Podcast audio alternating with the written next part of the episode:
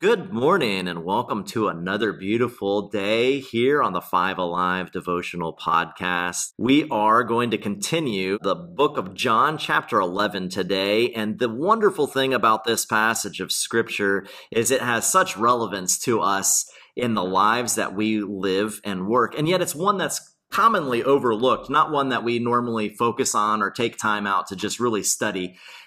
And as a result of that, I just kind of want to discuss a couple of things as we go through it, and then we're going to just get right down into the nuts and bolts of what this passage of scripture has to say.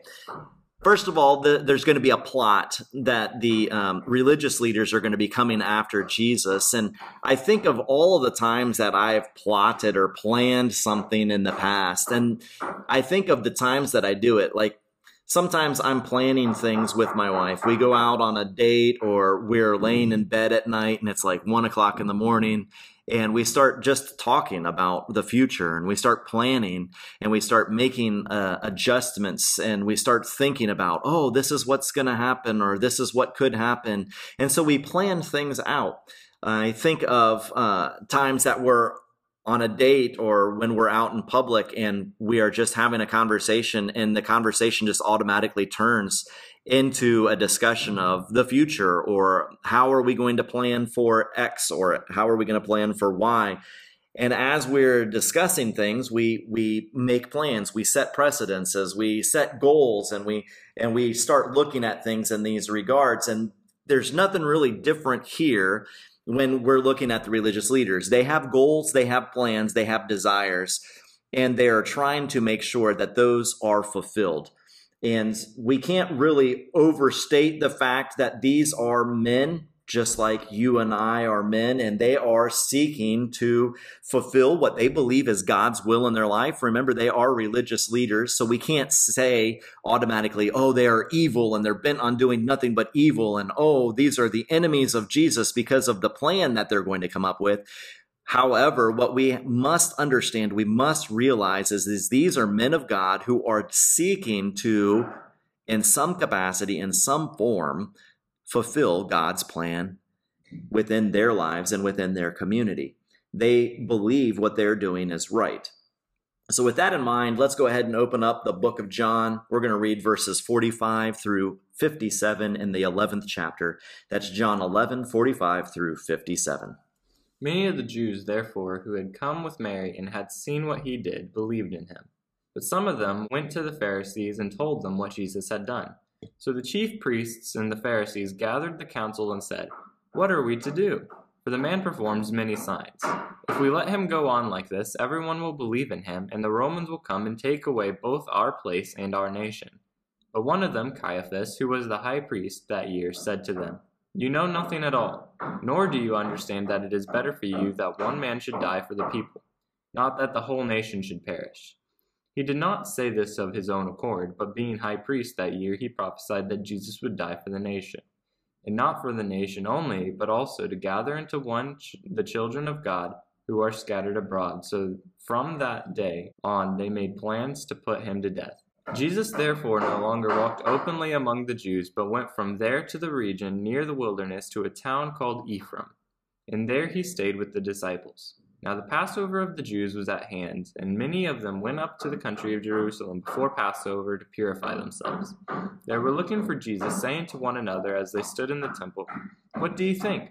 That he will not come to the feast at all? Now the chief priests and the Pharisees had given orders that if anyone knew where he was, he should let him them know so that they might arrest him. This is the reading of the word of the Lord. I want to kind of look through the verses. So verse 45, we have the healing of Lazarus, a man who has been dead for four days. He's risen from the dead as Jesus calls out, Lazarus, come out. Lazarus comes out of the tomb, and there is a crowd of people there, and the crowd is kind of divided. Now, this isn't like a 50 50 kind of division. This is like some of them believed on Jesus, and some of them did not. And so, as a result, we have people who are like, wow, can you believe this miracle that Jesus did?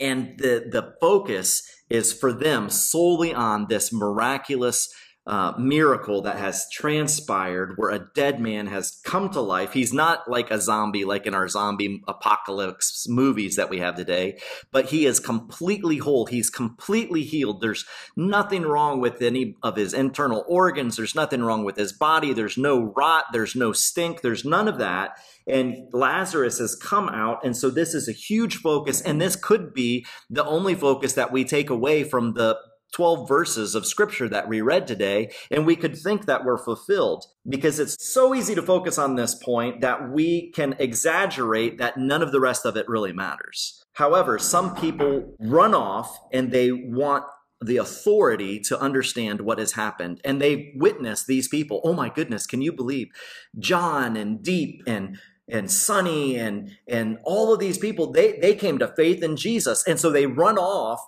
and they tell the religious leaders this is who came to Jesus. And they're they're kind of tattletales they're like oh my goodness you can't believe this I mean, this was who did it, and this is who did it, and this is who did it. And as they go to the religious leaders, they are trying to focus the attention off of the miracle that has transpired. They're trying to take the focus off of the King of Kings, the Lord of Lords, healing somebody, and they're placing it instead onto the fact that they are more uh, tattletales in this scenario than anything else. So I just have a quick question: Have you ever tattletaled? tattle told? Yes. Yeah. I mean, I know I definitely have. Have you ever exaggerated your tattletaling moment just so that that way you can get more attention, so that that way you can get justice for yourself in this situation? Exaggerated? No. I always, I mean, whenever I was younger, people would say I tattletale, but I always thought of it as telling. So, like, if someone did something wrong and I told the teacher or something like that, they'd say, "Oh, tattletale" and stuff like that. But I felt more as if it was telling the truth, and I told them the facts, and that was it. Mm-hmm. Like I didn't exaggerate or anything like that. I said, "This is what happened, and that's that." I mean, I didn't try and cover it up because we're not supposed to lie. We're always supposed to tell the truth. And if the teacher or your parents ask you what happened, then there's no need to exaggerate it. You just tell them what happened, mm-hmm. even though people may label you as a tattletale. Yeah, absolutely. Absolutely. I, I completely get where you're coming from.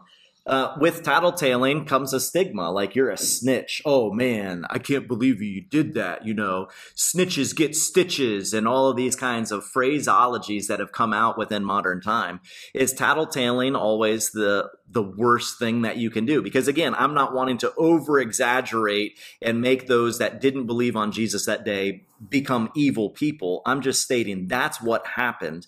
And sometimes we find ourselves on that end of the role of life where we are the ones that are telling an authority of a situation that has happened. And does that make us all of a sudden a bad person? No. I don't think so. I mean, some of some of the greatest scenarios have been fixed with a whistleblower or somebody who has exposed a, a bad thing that is going on within government, within our everyday lives, within corporate corporate world, within any of these things. Whistleblowers, tattletales, uh, or snitches are the ones that help solve absolute corruption. And so we can look at these men and women that are running off to the religious authority as people who aren't really on one side or the other of belief in Jesus. But at the same time, we've got to recognize the fact that they didn't believe on Jesus in this moment. That wasn't the scenario that played out in their hearts and in their lives and in their minds. What happened was is they saw this miracle happen and they ran off and they told the religious leaders this amazing miracle wasn't transformative to them. So a council is gathered. Then a discussion starts. Religious leaders uh, get together and, and they recognize the fact that the Romans, who were the occupying force of Israel at this time, had given them special authority and power, and they did not want to lose this. And so as a result, they come up with a phrase that they say, if we don't stop Jesus, everyone will believe. This is the temper tantrum of adults. This is similar to that temper tantrum that as adults or as what we believe ourselves to be mature people, we, we make these kinds of comments. Well, everybody's going to believe on Jesus if we don't stop this right now. The other ones that we also use are, well, you always do this. You've never done that. Or, well, I've never done it that way before. Or, we've never done it that way before. I gave you a gift, and that gift was supposed to be used for blank. And what you do with our gift, we're going to tell you what you have to do with it. Like these are manipulative, controlling techniques. The way kids talk about it is this they just say simply, I'm going to tell mom, or wait till dad gets home. I'm going to really get you in trouble now. These are the, our temper tantrums that we throw. And notice the vocabulary doesn't really change a whole lot as we mature or as we get older, we just think it makes us sound more sophisticated. Well, everybody will believe on Jesus if we don't stop this right now. However, the purpose is the same, whether we're children, I'm going to tell mom, or we're adults. You've never done it that way before. It is to maintain control and power to ourselves. We make our opposition look evil or guilty. And so, therefore, we raise above them as if we are the judge and the authority figure in that moment. And so, I'm just constantly reflecting on this fact that do I see myself as more important than I actually am? Am I so selfish that I think that I can rise above the authority figures that God has put in place within government, within my city council, within my job, within within the hierarchy of, of faith itself, do I think I'm more important than God? Because if I do, this is idolatry of self. If everyone were really to believe that Jesus was Lord, then nobody would have ran off to the religious leaders because they would have all believed that day and everything would have continued to go on. But snitches ran off to the Pharisees and they made a complaint and they said, Jesus healed Lazarus. They raised him from the dead. He raised him from the dead. And you guys have got to do something about this because they didn't have a belief. Secondly, we have the sacrifice. Caiaphas makes mention of this in verse 50, and he says, One man could die for the many. Modern day scholars seem to be concerned with Caiaphas's politics in maintaining power and his unconcern for right and wrong or for justice versus injustice. And as I was reading some commentators preparing for today, I noticed that they're all commenting on the fact that, oh, he was just a political pundit. He was a political power. He was political this. He was political that. However, they seem to fail to have read on verses 51, 52, and 53 that talk about the fact that Caiaphas is stating that one will die for the many is not just an offhanded remark, but this is prophecy being fulfilled. fulfilled. And I bring this up because we can be just as guilty as scholars, as experts, or as laymen of manipulating situations and areas of our expertise to fit the scenario that we want it to fit in of that day. And that's what I've seen with some of our own Bible commentators that call themselves Christians is that they try and manipulate the story that is right there for all of us to read so that that way they can gain popularity, that that way they can get more money out of a book sale, or so that that way they can push some kind of agenda so that that way it makes them feel better or look better. Somehow it makes their judgment more right than anybody else's judgment. Which brings me to the point of asking the question what do we gain by doing this kind of thing? What are some of the techniques that we use to get our way? Are we just like these men, these scholars, who are trying to manipulate the historicity of what happened in Jesus' day in order to make ourselves look better in the 21st century? Do we read the whole passage of Scripture or do we cut it short so that that way, oh, that answered what I wanted it to answer, and that's all there is to it. And so now I don't have to study anymore, and I have my answer. What do we gain by doing this? Self gratification. Okay. I mean, like you said, you look for a certain scripture to fulfill your needs, and it's all for you as opposed to helping out the many. Yeah. Like in this yeah, it brings about you make yourself feel better because you got what you wanted. Hmm. And you're forcing what you want upon other people. Hmm. And this moment, Caiaphas is saying, We'll sacrifice one life for the many lives. But in that, that's just his opinion that he wants to force upon the whole nation of Jerusalem and Israel.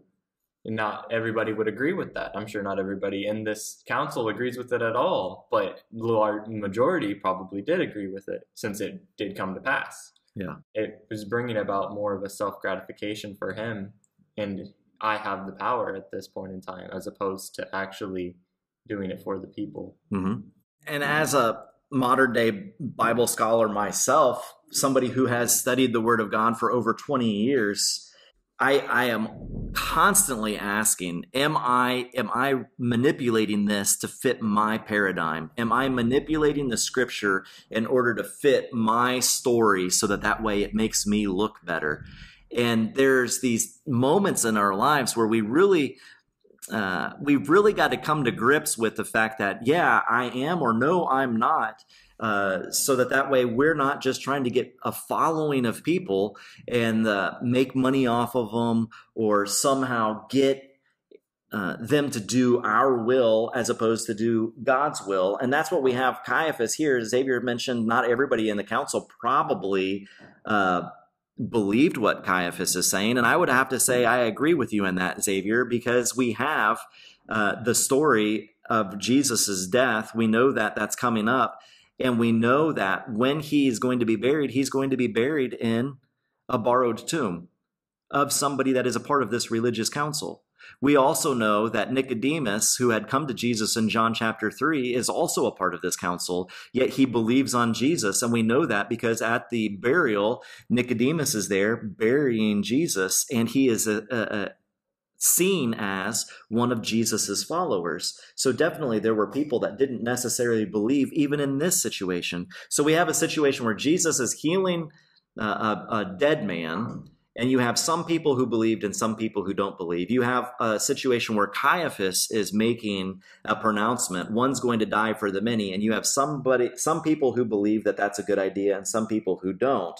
And so, yes, Caiaphas, in his political fervor, in his power, his control, he nonchalantly makes a statement an offhanded remark that just so happens to be prophecy.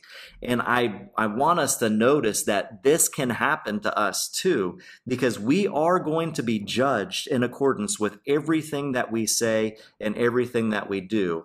And that was mentioned by Jesus in Matthew chapter 12, verse 36 and 37. Mallory, will you read that for us? But I say unto you that every idle word that men shall speak, they shall give account therefore in the day of judgment, for by thy words thou shalt be justified, and by thy words thou shalt be condemned.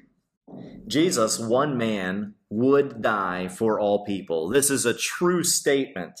He is absolutely correct. Not only is Jesus just going to die for the nation of Israel, but he is going to die for all of those who would believe in him. And nonchalantly, lackadaisically, Caiaphas is making this pronouncement. And yet his words hold truth. They hold exact prophecy in this matter to the fact that he's pointing to the fact that Jesus is King of Kings, he is Lord of Lords, and yes, Caiaphas is going to lose his power one day. Yes, the religious leaders of that day are going to lose their power eventually. And the same is true of us even today. But the fact of the matter is, is that Jesus never loses his power. Jesus never loses his authority. Jesus has never lost control of what's going on in this universe or on this earth. This makes me pause and reflect on my own life.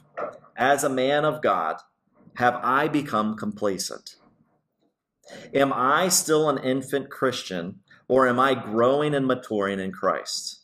Am I seeking my own reward or am I seeking God's will? Do I properly understand that God is a God of judgment? Do I properly understand that God is a God of righteousness?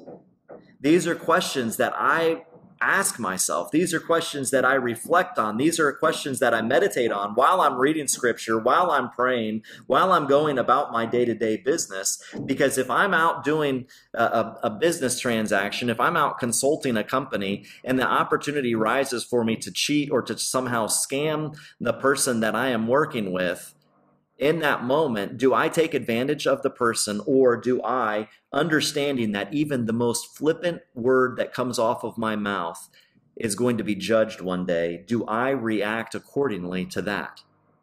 These are the kinds of reflections that we've got to have. And in my personal private time, am I still submitting myself to God in my privacy? Because if I'm a different person in my privacy than I am in my public life, then I am not submitting everything to Christ. What are the reflections do you guys have off of what Caiaphas is doing here in this passage of scripture? You were asking the am I questions personally to yourself. I have to self reflect with Caiaphas in the moment of there are those that God will use to fulfill God's prophecy and that necessarily does not have to be fulfilled through a born again believer in Christ Jesus.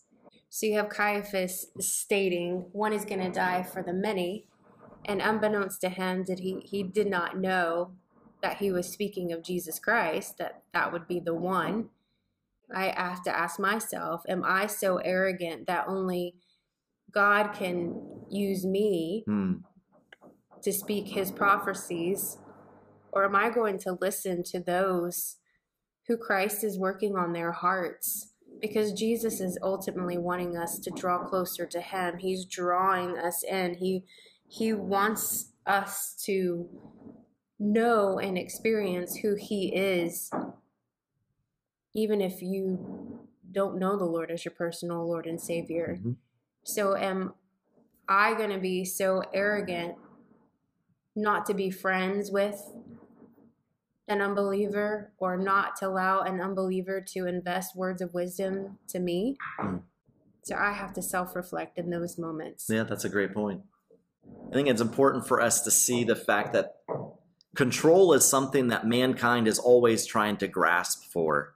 We are always trying to make ourselves look like a, an authority figure and gather people into our uh, group that will agree with us. And in gathering people into our group, anybody that doesn't believe exactly like we do, we automatically look at them as outcasts this is across the board. This isn't within Christianity only. This isn't within Hinduism only. This isn't within Islam only. This is within everything that people will, even atheists, if you don't believe like I do, then you're against me. And I've noticed this is going on a lot in this 21st century, especially this year, 2020. We have people that if they do something, uh, like let's say go on vacation to a private island somewhere, everybody comes out and has an opinion of what this means. This is a maybe a public person, but their private life all of a sudden gets made public and everybody has an opinion on the matter. And if you stand on one side or the other, that determines who your friends can be. And that determines who your friends aren't. And as a result, we have a lot of people that are just absolutely hating on everyone. You can't do anything right today because if you say the one wrong word on your social media account, then all of a sudden everybody's going to come out and attack you because you're an evil, vile person. I don't have an answer for why that is occurring, but I do believe that it's something that has always been within mankind's heart. We have always perceived and we have always done this. We maintain a desire to have control, to have other people like us. And within the people that like us, they can't disagree with what we state, with what we believe automatically. If they do, then they're our worst enemy. Have you guys noticed that? Mm-hmm. Yeah. With this whole one for the many makes, I mean, it is a social experiment and everything nowadays as well Is I mean, I remember when I was younger watching TED Ed, TED Educational video mm-hmm. on a social experiment on they tested people whether or not so you're standing on a bridge and a train is coming by super fast and there are what 100 people on the train Sure. You and another person are on the bridge. Would you, but the train's brakes are broken, would you throw that person in front of the train to stop the train to save those 100 people? Or would you let those 100 people die? Or would you sacrifice yourself to save those 100 people? And it became, and it's, it was different between each person and whether the gender of the person, if it was a male or a female, it all depended on how the people felt at that moment in time towards this. But in the end, it's just like, is it right to kill one person to save multiple people, or is it right to let all of these people die? Hmm. I mean, and there is no right or wrong really answer to it. It just how you feel in this moment, and if you want to retain or take control, take control, and have the power in this moment to kill a person to save many, or are you willing, like Jesus at this point in time, to lay down your own life to save the many. Mm-hmm.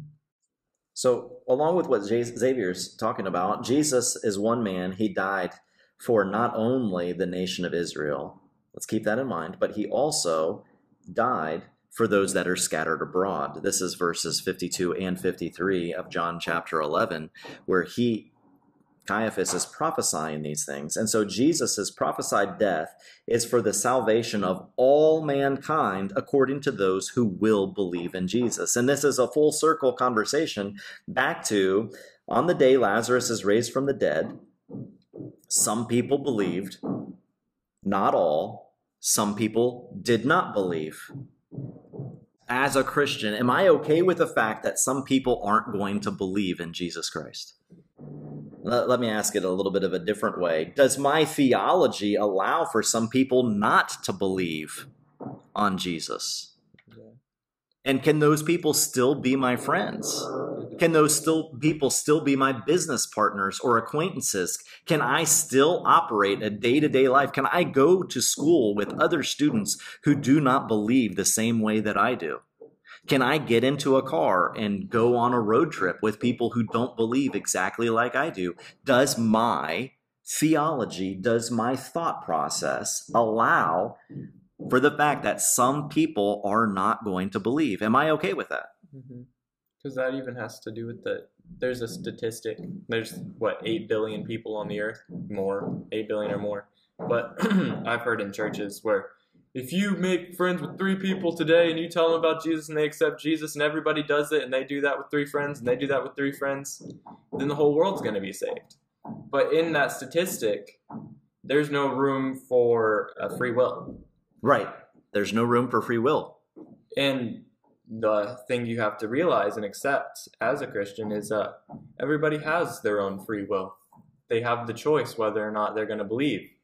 And they can hear it, and that's whenever Christ says he is going to come back. When all have heard the gospel, that doesn't mean all are going to believe. It just means everybody's going to have heard what the gospel message is.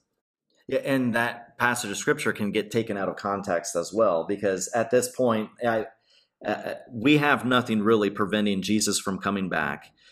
At any day he could return. Like a thief in the night as the bible says like a thief in the night he will return for his children and we will be caught up with him in the air and his will continue to be fulfilled. And there will be people that do not make it into his kingdom. We see this played out in a couple of parables by jesus one found in matthew chapter 10 verses 5 through 15 blair would you read that for us these twelve Jesus sent out, instructing them, Go nowhere among the Gentiles, and enter no town of the Samaritans, but go rather to the lost sheep of the house of Israel, and proclaim as you go, saying, The kingdom of heaven is at hand. Heal the sick, raise the dead, cleanse lepers, cast out demons. You receive without paying, give without pay. Acquire no gold or silver or copper for your belts, no bag for your journey, or two tunics or sandals, or a staff, for the laborer deserves his food. And whatever town or village you enter, find out who is worthy in it, and stay there until you depart. As you enter the house, greet it. And if the house is worthy, let your peace come upon it. But if it is not worthy, let your peace return to you. And if anyone will not receive you or listen to your words, shake off the dust from your feet when you leave that house or town. Truly I say to you, it will be more bearable on the day of judgment for the land of Sodom and Gomorrah than for that town.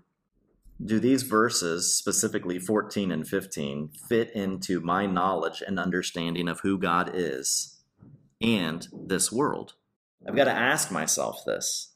Am I okay with the fact that as I am proclaiming the gospel, as I am sharing the good news of who Jesus is, there are going to be people that are not going to listen to what I say. They're going to, in fact, reject me and maybe even treat me horribly. And as they treat me horribly, I, br- I take my peace back upon me, shake the dust off my feet, and know that they're just not going to follow after God. Am I okay with that? Am I okay with the fact that the world has people in it that just aren't going to be exactly like I am? We're not cookie cutters. Is that okay? Do I place myself above God believing that I can force every acquaintance, family member, and friend to be the same scoundrel Christian that I am? And yeah, I worded that with scoundrel because that's what we sometimes are acting like when we think that everybody has to do or believe exactly like I do.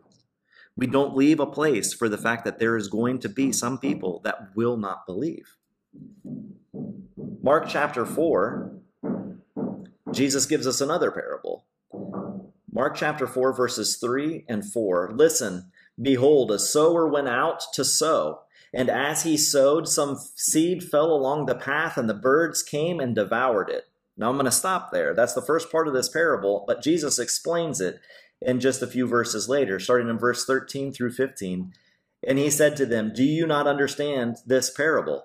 How then will you understand parables? The sower sows the word, and these are the ones along the path. Where the word is sown, whether they hear, Satan immediately comes and takes away the word that is sown in them. Do I think that I can prevent birds from gathering seed off the ground?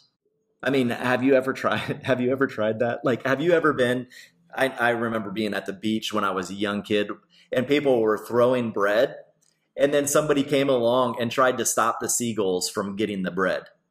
And so they were trying to gather up the pieces of bread, and the seagulls were still diving down and getting bread. And they were just trying to gather it up. They didn't want them to have that bread. And it was the funniest thing because there was just the flock of birds got bigger and bigger and bigger, and they kept on swooping down and taking that bread. And it makes me think in this passage of scripture do I really think that I can prevent Satan from stealing the seed of the gospel from certain people's lives? And is that the job of the sower? Is it the job of the sower to not just sow the seed, but also make sure that seed doesn't get gathered up by the birds? Make sure that the seed doesn't get choked out by weeds, to make sure that the seed doesn't fall on hardened ground. No, the sower freely sows, and sometimes the soil is good. And so, why do I prevent myself from sowing? Because of the fear of failure. Oh, man, the fear of failure. But we talk all the time. I mean, I've even seen the shirts on Instagram by a couple of different companies. They have these shirts and they say faith over fear. But we don't always proclaim the gospel because we're afraid of how society is going to treat us, how people are going to treat us, or whether or not people are going to accept the gospel. And so our faith is actually under our fear in those moments. And a large majority of the time it is because we're so afraid to proclaim the good news of the gospel. Yeah.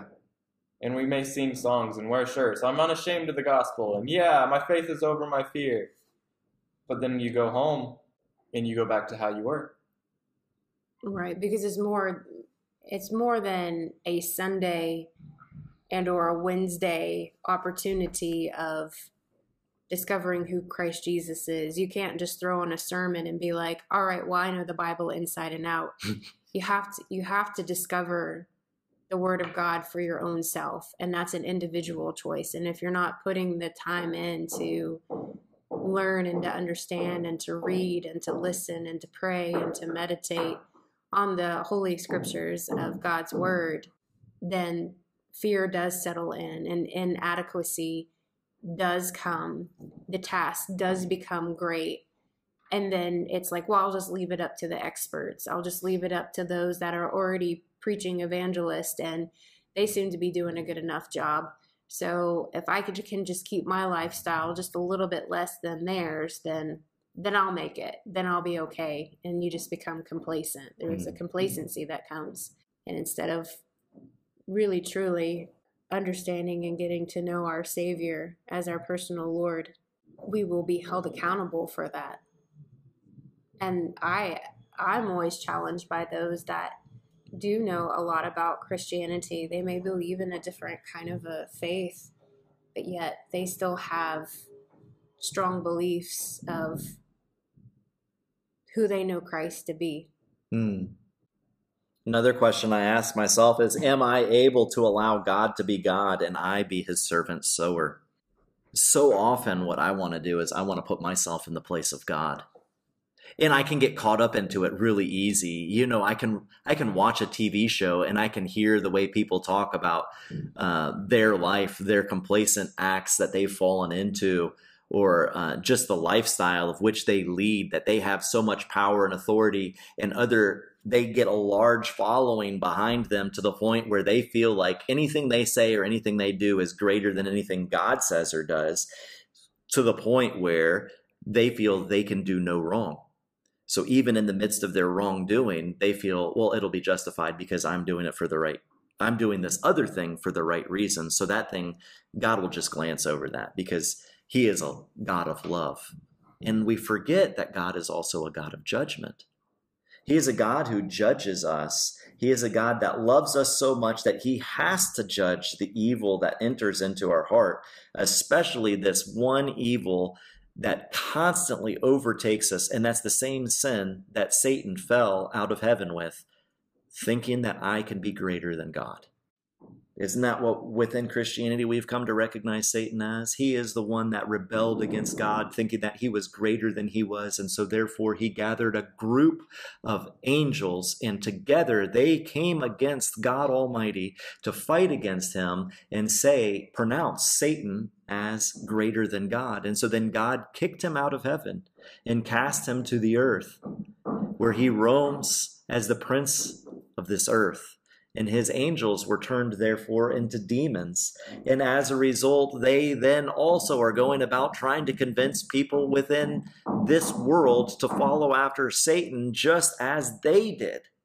And that's why there are times when Jesus would perform these miracles and there would not be people that would always believe.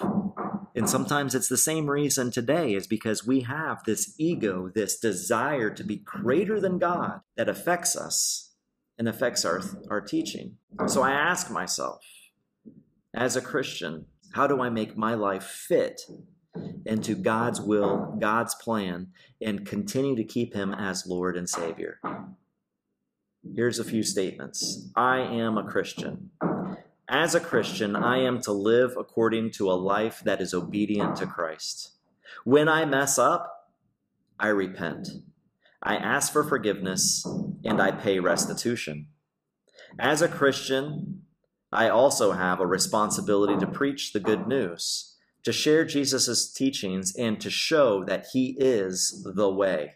Am I okay with this? Or do I find myself living partially off of others' misfortunes, manipulating people to better myself? Do I seek to look good while I degrade others? Is that my sole purpose in life? Number four, Jesus was no longer able to walk openly. To fulfill God's will, God's Son had to temporarily isolate. He would not be allowed in the public eye. In accordance with this passage of scripture that we just read, made me think today about history story from the Old Testament. There was a prophet, his name was Elijah. Elijah was called up onto a mountain where he faced off with 400 uh, ad- adversaries, worshippers of Baal. And as they were on this mountain, they were supposed to call to Baal and have him in a consuming fire take their sacrifice. And it didn't happen. They were praying and chanting and cutting themselves and offering sacrifices to Baal for 12 hours. And Elijah just stood there. And finally, Elijah said, Okay, I'm going to prepare my sacrifice and I'm going to pray to God the true God, God of Israel, and he is going to consume the fire. And Elijah believed this was going to happen so much that he dug a trench around his sacrifice. He ordered that there go that people would go and grab water and that they would douse the sacrifice that he had made in an offering to God with water and it was so wet that this ditch that was around the sacrifice that Elijah made was filled with water itself. And then Elijah said a simple prayer. He said, God, I believe in you and I want you to show yourself, reveal yourself today. And fire from heaven came and consumed that sacrifice that Elijah had prepared and all of the water. It says the fire even licked up the water out of the ditch that was around the sacrifice. And so Elijah was vindicated that God is the King of Kings. The God of Israel is the Lord of Lords. That God is the one whom he proclaimed, and that Baal was just a false idol. Yet Elijah then ran because he heard that he could get killed because everybody was upset with him. And he went and isolated himself. And God then revealed to himself, Elijah, you're not alone. There are 7,000 others who are pure just like you. Now, this isn't the exact story of what Jesus is going to experience here, but what we see through Jesus's actions and through the reaction of healing a dead man, pronouncing him completely clean as a high priest, tattletales running off to the religious leaders and authorities of that day, we see that Jesus is now facing a moment of isolation and aloneness. Yes, his disciples are with him, but this helps us to understand that when I experience loneliness because I have stood up for Christ, Jesus also understood. I can experience others making fun of me. Maybe they're even fellow Christians. They can attack me for my values and for my ethics and my stand of what I believe in Scripture. And perhaps in that loneliness, I'm actually closer to Jesus than I was whenever I was this awesome person standing in power and authority to see this great miracle transpire. There's a few passages of scripture that I want to read that go along with this. The first one being 1 Peter chapter 2, verse 12. Keep your conduct among the Gentiles honorable, so that when they speak against you as evildoers, they may see your good deeds and glorify God on the day of visitation. And then 1 Peter chapter 4 verse 16. Yet if anyone suffers as a Christian, let him not be ashamed, but let him glorify God in that name. And then 1 Timothy 4:12. Let no man despise thou youth, but be thou in example of the believers in the word in con- conversation, in charity, in spirit, in faith, in purity. Jesus identifies with us. He knows us. He knows our innermost being. He he created us.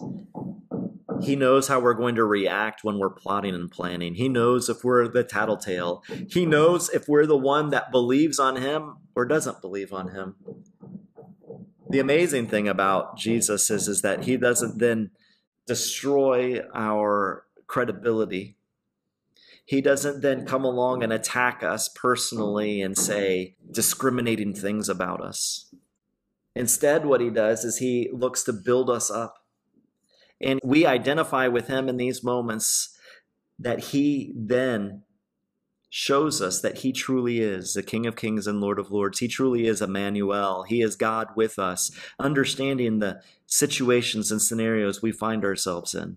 Is there anything else that I'm missing today? Is there anything else in this passage of Scripture that is valuable for us to continue to meditate on and continue to apply to our lives? God is the final yes. Despite what man may say, despite what man does, despite what we tell God of how He's going to work for us, God has the final say because He He's the ultimate in our human stupidity. Because even we can go, oh, why would God let His own Son die? How unjust of a God He must be, and how unjust of a God that He let this happen to me. But in reality, our uh, own form of justice that we have in our heads isn't the correct justice. I mean, God is justice. He is the literal meaning of justice. He's the one what who decides what is just and what is unjust. So you can't blame God for being unjust whenever he is the like mommy said, he has the final say. Hmm. He is the one who says this is what injustice is and this is what justice is. He's the one who created that. He's the one who made those words have meaning. And in that point, we can try and blame God for our own form of justice, even if, if it's twisted, or you think righteous form of justice in your own head that, oh, God wouldn't allow this to happen to me. But in reality, that's all a part of God's plan. Because He is, like she, mommy said, He is the final say. He's the one who, the author of the universe, He's the one who makes all things happen, all the scientific properties and stuff we are able to discover and see as true, He already made so that we we would have an understanding of things and how the world operates. I mean, thinking about like the periodic table was not invented by a man, as my school curriculum says. He only only he actually just discovered the fact that they have a pattern to them and that you can discover elements according to this pattern. But God's the one who ultimately created that pattern. He just waited for man to see the pattern and then write it down from there and have it passed on. That way we have an actual understanding of how things work. Because God made everything and it's really complicated. And so he gave us humans with enough knowledge and understanding that way we might be able to discover all the goodness that he has made for us and everything like that. He made things so that way we might understand them. And it sometimes is really complicated, like physics and other stuff like that. Like it comes to the point where a large majority of it is theoretical. Mm-hmm. But it's still God revealing stuff to man to the point where we can actually try and understand the universe that he has made for us and for himself as well. And the reality is, is it brings us right back with what you're saying, Xavier, to Genesis, and even Blair, you're saying with the authority. He is the author. He is the authority. He is the one set this world into motion, allows us to discover it. And yet, even within the proclamation of what Adam or mankind's job is to do, it is to name. We are to name. In other words, we are to discover. Mm-hmm. And God allows us to be a part of Him with discovery.